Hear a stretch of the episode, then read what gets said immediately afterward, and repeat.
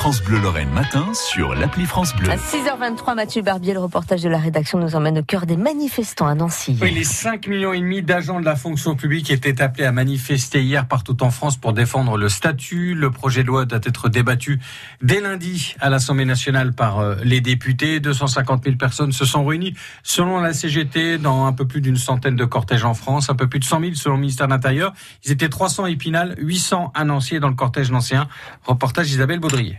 Il gagne 1690 euros net par mois. Nicolas Henriot ne se plaint pas, mais il ne se sent pas nanti avec son statut de fonctionnaire territorial à Toul. Quand vous avez euh, une baraque, euh, deux voitures, parce qu'on habite en campagne, donc il faut qu'on puisse se déplacer quand même, puisque les trains n'existent plus, euh, les petites lignes sont supprimées. Donc voilà, on est un peu tiré de toutes parts. Et bientôt, même moi qui ne suis pas à plaindre, hein, je ne suis pas à plaindre, je sais qu'il y a des gens beaucoup plus pauvres, mais c'est limite maintenant pour y arriver. Thierry Demange travaille depuis 30 ans sur un site militaire à Don Germain et lui dénonce la cause de la fonction publique justement. Ceux qui ont rien, donc le service public était là pour eux. Donc demain, ce sera plus difficile pour tous ces gens-là. Voilà, donc en fin de compte, moi je travaille au ministère de la Défense, mais je viens pas spécialement manifester sur moi.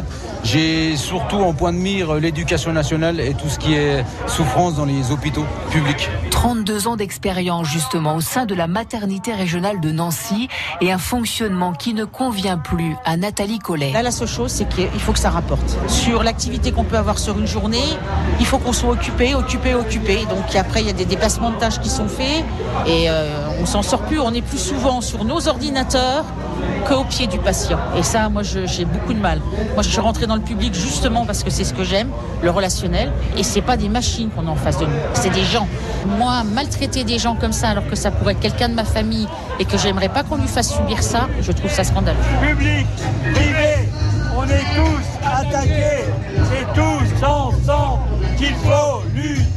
Pour les syndicats qui s'estiment ignorés par l'exécutif, cette mobilisation unitaire est une sorte de revanche. Henri Lostet, secrétaire académique du SNES FSU. Bah, c'est une démonstration que les organisations syndicales sont incontournables. Quand on cherche à les contourner, ce que le président Macron a fait, il se retrouve face à personne. Donc il est important qu'on revienne. C'est une très bonne chose qu'on puisse revenir, qu'ils nous écoutent réellement et qu'ils tiennent réellement compte de ce que les organisations syndicales posent comme revendication. Le projet du gouvernement sera examiné par les députés à partir de lundi, application de la réforme prévue au 1er janvier 2020. Un reportage signé Isabelle Baudrier à retrouver sur francebleu.fr.